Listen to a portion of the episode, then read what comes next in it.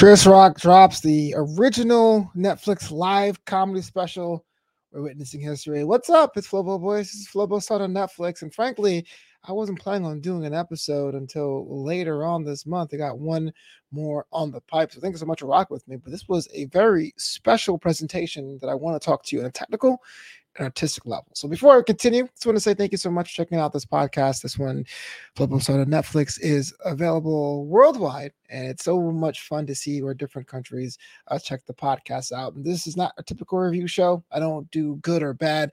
My thing is telling you who is is for. And well, Chris Rock for a long time was for everyone. See, my backstory is that I'm a comedian myself. And when I was a kid, back when there was only six comedy specials to be had that was televised. Chris Rock was the first comedian that came to mind with such things. When a new Chris Rock special used to drop back then on the powerhouse HBO, it was like an event. It was Saturday night, it was at 10 o'clock, it was a big deal. Uh, and everyone talked about what they talked about, uh, talked about what he talked about, excuse me, on class the next Monday. Now, I didn't have cable, so all of my information and insight was secondhand, but I can't put that aside of how much comedy has changed. In fact, as someone that is still technically a comedian, even though I am kind of dormant. And if you don't believe me, you can Google my name, Flobo Voice, into your favorite Spotify or Apple podcast machine to see some of my albums at all. It was a cool idea. Netflix has established itself as like the king of comedy. We say Netflix special instead of HBO special in the industry and out.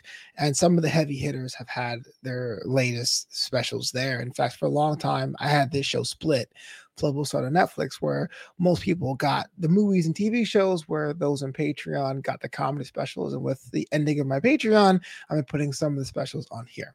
But Chris Rock is in the class of his own. Uh, the torchbearer for a lot of us, comedians of color, especially in my case. We're from the same hometown of Brooklyn, New York. Whatever he did, he moved.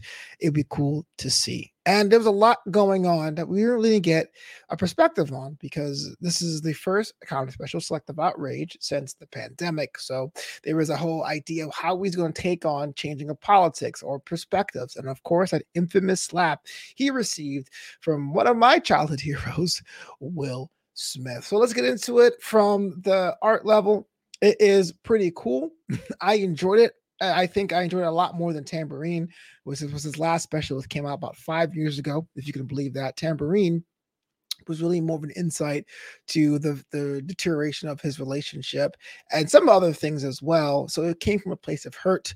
Uh, this one here was came from a place of defiance because I think for most people last year, uh, they remembered Chris Rock hosting Oscars and getting that slap from Will Smith, and they wondered what was going to be. Was he going to come out here and complain? Was he going to make the whole show about that person? And he didn't.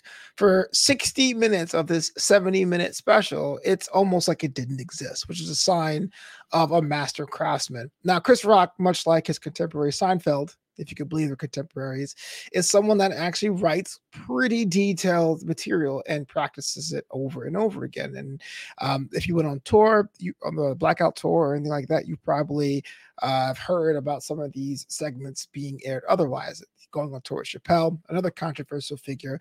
This is months and months and months of craft. And it takes me back to when I was doing my own special, American for Now, the second one, which is almost also about five years old at this point.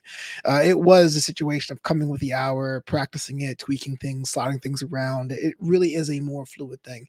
And it, Chris Rock is so natural. Sometimes you wonder whether or not he's even rehearsed it at all until there's certain issues where he like flubs the line because it's a live presentation, or if he messes up a joke where he says, "Oh, I messed up the joke." It was pretty cool to see uh, someone as crisp as a legend on that level do that.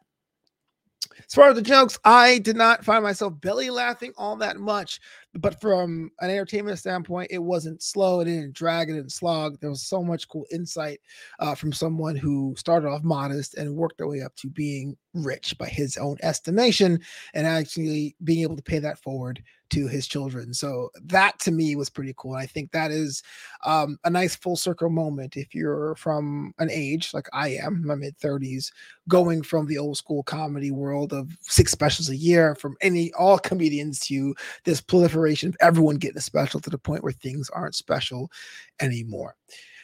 This was a masterstroke from Netflix with the Wing and ling subscription numbers and other people popping up doing comedy specials. Because frankly, comedy specials are the cheapest forms of film. They're very cheap to make. A couple thousand dollars, is a nice venue, and you're good to go. Or I mean, that was a couple thousand, but I won't say it won't take 30 or 40 million to make a comedy album or comedy special.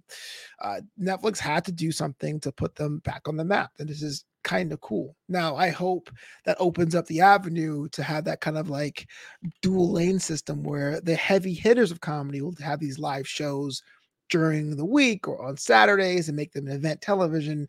Uh, and then have like the normal specials like the comedians of the world for people on the rise and so things won't get too muddied but that opens up things for netflix sports or netflix uh, i don't know presidential inaugurations, Netflix news. Who knows? The possibilities are endless. Gotta do something different to justify taking $16 from your bank account every month. And I have two accounts because my mom is on one as well. So I'm I'm I'm doubly getting hit. Either way, Selective Outrage does have tinges of the old man syndrome, especially in comedy. Things are too sensitive. I don't understand these kind of things or these processes of these people. But at the end of the day, there is an earnestness that's truly um, one perspective. And it may be seen as brave by today's standards, but I got to give anyone props who's willing to have a perspective and double down on it, whether or not I'm offended or not. I can always almost remove myself uh, from a situation. Some comics are that way, but I didn't particularly felt offended by anything that uh, Chris Rock said uh, in his material. Uh, it may be some triggering moments for if you are sensitive to uh, the plight of transgender people here in in United States or wherever you're listening to.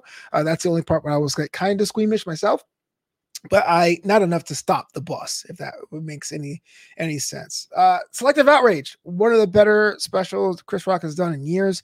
I'm not sure if it's the best. I still think Bigger and Blacker is pretty much a, a comedy uh, set piece. It should be in the Smithsonian if it's not already.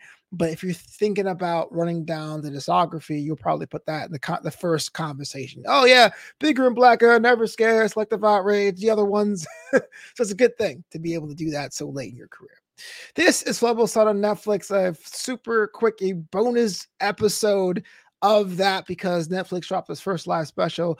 Let me know what you think. If there's anything you want me to review whether it's TV shows, movies, or more, you let me know by hitting me up at Flobo Voice on Twitter.